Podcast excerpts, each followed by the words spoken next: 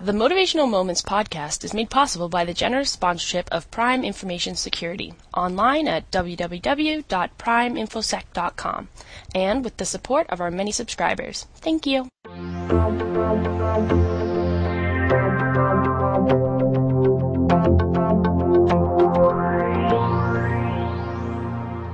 Good morning, everyone. It's Linda Ockwell Jenner with another Motivational Moments podcast.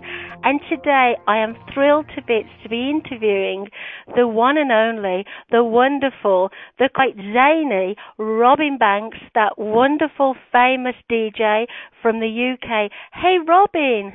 Hey, how are, I, I, I don't know what to say. I've got a big Cheshire cat smile across my face. I've never had so many lovely things said about me ever. Hello, Linda. Uh, so, what time is it in the UK, Robin? Uh, right now, it is uh, nearly one o'clock in the afternoon. Uh, Okay. What have you guys got over there?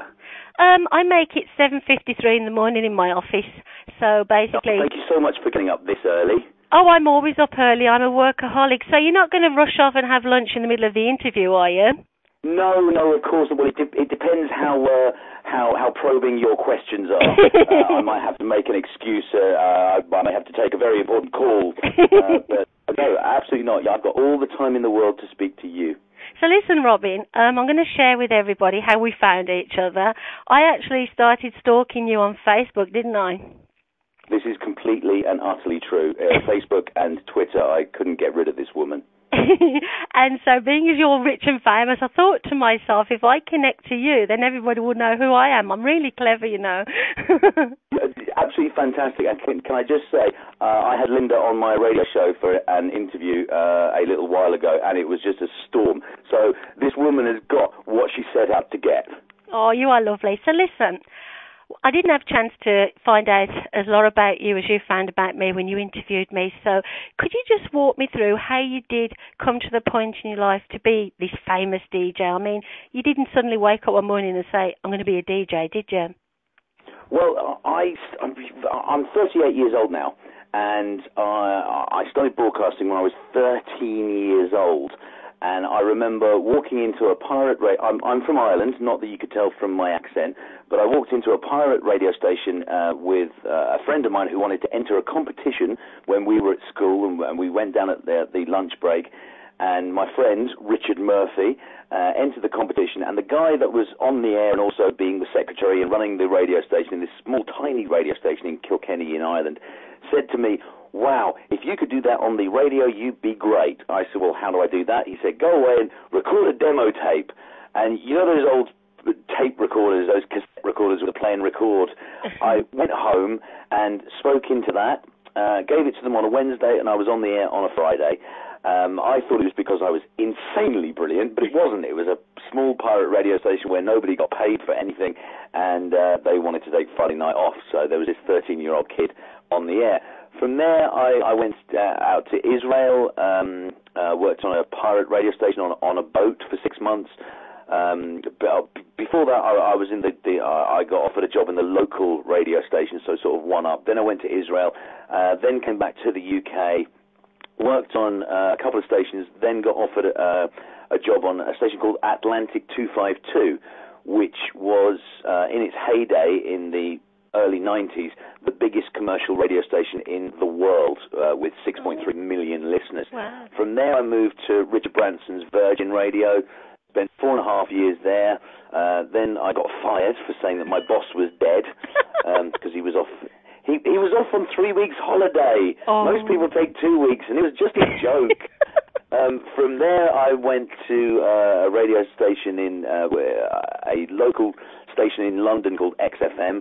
Uh, I got resigned from them uh, after nine months. Uh, went to Scotland, uh, did a breakfast show, then worked for the world famous Kiss 100 in London. Spent seven and a half years there, um, and uh, in May of 2007, um, I don't know whether you you, uh, you know this or, or, or, not, but I'm quite open w- with it. I went into rehab uh, for drink and drugs. I was the most erratic uh, person, and I thought, you, know, it wasn't my. I didn't have a problem. It's everybody else's problem. Um, and I I went into to rehab in uh, Spain for six weeks Oh my uh, which goodness. I kind of I kind of found spirituality, uh, but not in a freaky way. And I always say that to people, not in a freaky deaky way. Spirituality, um, karma, the universe, whatever there is out there, it's it works, and I'm living proof of it. Uh, I came out of rehab uh, probably about this time, um, three years ago. Um, realized that I, I wouldn't get, nobody would hire me from my off-air antics and my on-air antics. If you put my name into Google, Robin Banks, you'll see, you know, there's lots of stories about what I did in, uh, off-air and on-air, and some of it's very crazy. Um, so I came out of rehab. I, I set up a company called Tiny Box Company, um, and uh, within six months, there's a there's a TV show on the BBC over here called Dragon's Den. Mhm. Uh, I don't know whether you've got it over Yeah, over yeah, there. we I have think we, you we do. have our own Dragon's Den, I think. Yeah, um, we, I went on that with my new company that I set up, and I was the first person in the UK series to actually get more money than they asked for. Can, can I just Um, go back was- in time a minute before you jump into how Yeah. successful you are now? Because you've got a wonderful, wonderful story. Now, you don't have to answer if you don't want to, but what pushed you in the direction of the drink and the drugs? Is that an awful question to ask? I I, I always uh, thought that I was a very secure person. You know, I had on the on the outside I had everything, uh, but on the inside I was it, it, it was hell. Um, if you believe that addiction is a di- is a disease, it's the only disease that tells you that you haven't got it. Um, I don't know. I mean, I you know I, I was I was successful. Uh, I, I had money. I, I had a house. There was nothing bad in my life. I think you know I was taking drugs and drinking. Uh, I was in the, the the media, and it was kind of the world I was in. And, and you know something? It was a great excuse to take drugs and drink because I was in the media. Um, but I was manipulating myself back then, and that addict in my head was manip- was manipulating my thinking. Um, uh, there was there's there was absolutely no reason for me to to drink to uh, excess and take class A drugs the amount that I did. Um, I was just it, it just happened. Um, and I remember talking about this in, in rehab where uh, in a group session everybody had their, their story as to why they they took drugs. Oh, my my band didn't quite make it when I was in in uh, in a band, and uh, they all had excuses. I was the only one that didn't. I just said I don't know. I just it was there. I did it. It was fun at the start, Yeah. but then it it got me. I don't know when it got me, but it did. And towards the end, the last year that I that I took drink and drugs um, of uh, preceding May 2007, I spent fifty thousand pounds in that year on drink and drugs. My goodness. Now, obviously, you've got a family. Everybody's got a family. Um, are you close to your family? Were they trying to help you, and you were just pushing them away? I was um, drink and drugs. They that's there's a little thing in your head that you don't realise that's in your head, and it pushes you away. And uh, people who are listening to this podcast now, some people who may have a problem with drinking drugs may may turn this podcast off because they don't want to hear about it. Um, you push people away. Towards the end, when I was taking drugs, I pe- people think if if you take cocaine, you're out partying every night. I wasn't. I was I was in my house alone. There was no one there. I wouldn't take phone calls. Um, if I tried to ask for help, it was usually when I was high, um, and people didn't understand what I was going through. That's what I used to tell myself to push them away. So your it family always... must have gone through hell. That your family must have Well- just been so um felt helpless. They wanted to help you, but they couldn't. And you now, when you look back, I guess you've said a lot of sorry, I love you, I didn't know what I was doing. You know that kind of deal. Oh, yeah, um, my um, my girlfriend, who I was going to marry, uh, left left me and went to Australia. She couldn't deal with me, Yeah, yeah. um, and and you know now I can I can totally see why. Yeah. Just a little aside: three months after I came out of rehab, I flew to Australia. and I'm getting married to her in three weeks. Oh my goodness! congratulations, that's lovely. Um. Thank very oh, so she trusts you, and she's she she loves you, and basically she's you're not going to live in Australia, are you? She's back here. No, no, no, no. She she isn't Australian. She literally went to the other side of the world to get to to, to get rid of me, to get Oh. away from from me. Oh. Um, she left our house that where we lived together, and just uh, and and two weeks later went to Australia. Oh. Um, and of course, at the time, Linda, it was her fault. How dare she? She Yes. doesn't understand, and she was all the names un- under the sun. Yeah, yeah. But you know, it was my fault when I actually And, very few people, very very as as you'll know, very very few people actually look at themselves. And I did for six weeks when I was in rehab, and I'd never done that before. And I realised for the countless years before I went into into rehab, even though I thought I knew myself, mm. I didn't. I was completely manipulating myself for the lesser good. So I know you've probably mentioned this, and it's early in the morning, so I may have not caught it. What propelled you? What you know force came into your life that made you or encouraged you to go into rehab? This is right. This is a fantastic story. Um, whenever what I do now is I uh, try I try and help people who are in the position that I was in. Mm-hmm. Uh, I was a drug addict and an alcoholic, and still am, uh, although I've been clean for for three years. And when I speak to people now who um, who come to me, I don't go and seek them. They come to me and say, "Can you help?" One of the questions that I ask them is, "Has anything has anything really strange happened, or is is strange things happening in your life?" And invariably, the answer is yes. There, for for me, it was a biz- just a bizarre kind of like there was something, you know, God, karma, u- universe, whatever you want to call it, was giving me little smacks on the head, going, "What are you doing?" Um, um, pictures, you know, religious pictures would fall off my my wall. I'd called the police once because I thought there was a man outside my my house, and then I had to re and. Uh, somebody put through my window, and I called the police saying this guy outside my house. Completely, really, my yeah you know, there was an, an almighty smash in my house, and um, I called the police because uh, this guy had put my window through, but it wasn't. It was a, a religious picture had fallen off my wall, which Spooky. doesn't happen. I, I, I lived in a in an 1860 Victorian house, and and various little signs. Uh, BBC Religion came uh, a week before I went into rehab to to film me at my house for some strange reason. Uh, I still to this day don't know know why they were looking for a, a presenter for a TV show, and uh, you know why BBC what? Religion? Why you? Um, I had lots of that. It's just amazing. Lots of tiny little signs saying to me, "What the hell are you doing?" Bang, bang, bang, bang, bang. So you the, actually the turned culmination came. Uh, it was uh, amazing. The the culmination came when in in May of 2007, when I got let go from Kiss 100, mm-hmm. I got offered a job in uh, in a radio station in Manchester called Galaxy Manchester, and basically uh, they they wanted to put me up in this plush hotel for a couple of nights, and I was on supposed to be on the air Sunday at one o'clock in the afternoon, mm-hmm. and they said just do whatever you want, you're great, just do whatever you you want. Mm-hmm. Of course, when I drove up um, f- uh, Thursday, fr- Friday, I, I went via my dealers, and I got seven grams of cocaine, uh, thinking I'll have all this done by Sunday and I'll go and do do my show. Great excuse for me to party or yeah. stay in my hotel room and take drugs. Uh, I remember, to cut a long story short, doing an hour of my radio show before I got blackout. Um, and then I came to. I, I must have gone outside thinking it would be a great radio bit to go out with my mobile phone and do my show from outside. Mm-hmm. Utterly stupid now. I look, look back, but I remember coming out of blackout, and I was in this this marquee, um, uh, and this was this is reality. I was in this marquee, and it was a it was one of these freaky religious things where they were going Jesus this Jesus, and I was at the front, and I'm thinking, how did I get here?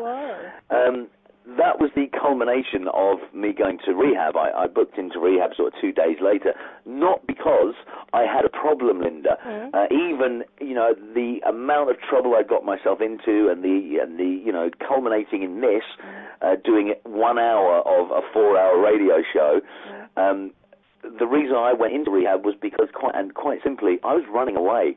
Ninety nine point nine percent of me was running away. Mm. The other, you know, 0.1 percent had a problem. So I was running away. Oh well, well, Robin, that is that's just fantastic. I hope you you've either written a book or you're on the point of writing a book because your story will help so many people. Um, how easy was it once you were out of rehab, for people to trust you again, family, friends, work, how easy was it for them to say, no, no, no, we don't trust you, or we do trust you? The most amazing thing um, is uh, what I do now is I work by, uh, or I try and work by three things. Um, num- number one is honesty. I try and be as honest as I can uh, and uh, as I humanly can. Uh, no, number two is spirituality, which wanes a hell of a lot. Yeah. And num- number three is helping people um, who were in the position that I, uh, sorry, helping people who are in the position that I was in. When I came out of rehab, I was brutally honest to everyone, and I tried to make amends, which is one of the um, which, which is one of one of the steps in the in the 12 step program is you you make amends. Um, and I found that eh, when I was taking drugs, when I was drinking, you know, I, I, I was on, on, on the outside quite an honest person. I, I never, you know, stole from anyone. I, I never did anything. So I didn't really have that bridge to, to cross. Um, it was just the erratic nature of, uh, of, of my personality. Um, so it was came out and was brutally honest about me, uh, I did um, newspaper interviews. You know, the headline was I spent fifty thousand pounds a, a year on cocaine, and it, it was me that, that did those newspaper interviews Okay. to come out and go, here I am. I've got no skeletons in my closet. Uh-huh. It was honesty is the most amazing tool that anybody can have, Mm-hmm. and when I came out of rehab and started being really honest, and you've got to start being honest with yourself.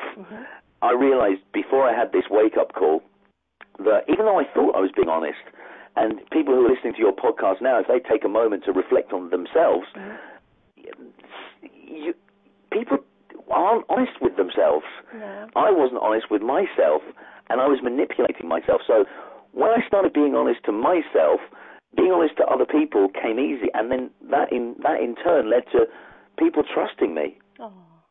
So you immediately went back to work as a DJ, or did that take some time?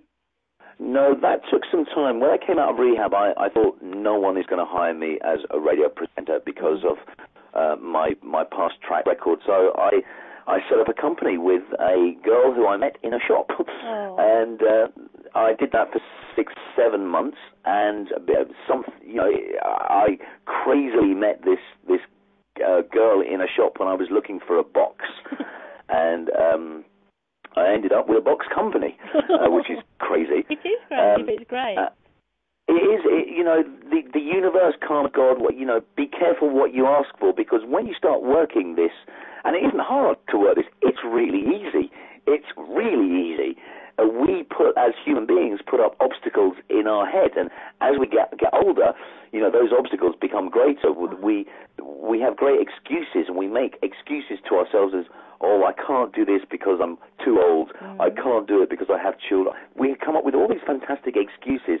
But what I like to say in my workshops and, and my one-to-ones with, with people, and when they say, "Oh, this stuff is," you know, it, whenever, like your book, your your your ape book, uh-huh. your ape philosophy book, it, it's simple. It just works on the the simple premise, and I work on the simple premise. And when you tell people it's really simple, they don't believe you. This is How can this be? Do, do you think? Yeah. Do you think, in a way, and you can, you know, say that's not right if you want. Has has all these experiences, terrible experiences, made you a better person? I mean, I know you were a Oh, good person before, but Linda, this is that, that, that's a fantastic question because somebody, uh, people ask me, they say, "Do you do you ever wish?" Uh, they, they don't say, "Do you ever wish?" They say to me as a statement, "Oh, if only you hadn't taken drugs. If only you didn't didn't didn't do do that and carried on with what you were doing." I am so glad that I went through what I went through because I had an, an epiphany. You know the way people and you. I remember before I went into rehab, you'd you'd read these stories and you um, uh, of and you get emails from people saying, you know, um, I I had an, an epiphany and now I and now I've seen the the light. Do you know what I'm talking about? yeah, yeah. I now know where they're coming from. Whoa. I, you know, I am living proof of, and if it wasn't for me going through the drink and drugs, I wouldn't have it. Uh, it's something that that I am so glad for. I am so glad that I spent fifty grand in in one year on drinking drugs. I'm still paying that back. I'm still paying the taxman back. Yeah. I, you know, it's all very very well. You go, no, you're very You're very rich. yeah, but I'm still paying my my debts back to you know, from from three years ago. Oh. but uh, I am so glad that I went through that because when I'm helping other people in in in drink and drugs, I you know I can see myself in them, and I'd say to them, look. You're me. I know exactly what you're going through, Mm-hmm. it, it, and and that's the most wonderful, wonderful thing that I went through. That you know, some people said it was hell, and it kind of was. I remember mm-hmm. being you know, in the fetal position on the floor, not wanting to take drugs anymore, and then a minute later doing a line of coke, cocaine, and being back in the fetal position, crying, going, "What am, yeah. what am I doing?" Um, it was, it was a, nightmare, hell. But I'm so glad that I did it. You came out the other end, and I had no idea you were getting married in three weeks. I think that's just phenomenal. So I'd love to wish you and your fiance all the best. But um, you eventually got back into the radio, and you're tremendously successful. And again, you and I both know success is not about how much money we have. It's about the fact that you've you've grown as a person, you've turned your life around, you are helping lots and lots of people, and yes, you're doing something you love very much. You are a DJ on the radio, and you're a very very good one. So, if there were three things you wanted to, to leave with us today for our listeners, and it doesn't have to be obviously don't take drink and drugs. You know, three things that you could offer anybody today, three tips for having a happy and successful life. What would they be, Robin? Okay, the three tips you give them th- uh, three tips. Number one, look at yourself and look at yourself honestly. Spend a while and go: Is these problems in my life? Are is it? A, other people because we have this blame culture. Is it the other, or is it me? Mm-hmm. You will probably realize if you're brutally honest with, with with yourself, it's you. Number two, if you uh, if you or anybody else around you has got a drink or drug problem, um, you've got three, cho- three. It's really really simple. You've got three choices, and they're really three clear cut choices. Uh, you or they can either get better, they will either die, or they will lose everything. Mm-hmm. They're the only three choices you have. Mm-hmm. Um, and number three, try and get out of your mind this. Uh, this is just what I believe. This fallacy of success. The fallacy of success is, you, you know, you've got to earn a lot of money. You've got to do, you know, you've got to do, do this. That's that's a fallacy. If you are true to you and true to your life, uh, in and and and happy and just happy that is successful, and that will breed money. That will breed success in your job. That will breed a successful you. The interior is really what counts whoa, um, you should have my job. I'm supposed to be the motivational speaker here, and you're. I'm sitting. I'm, I'm kind of. Um, I didn't feel like crying because I feel sorry for you, but I felt crying because, as you say, you reached that epiphany and you and you and you went and sought help, and you struggled really, really hard. Um, you know, you you you want to get no, the love no, of your life Linda, back. No, Linda, I, dis- I, I didn't go and seek help. I was running away, and I didn't struggle really, really hard. I, I, I really didn't. I, a lot of people say say to me, "Oh, is it is it really hard now not drinking?"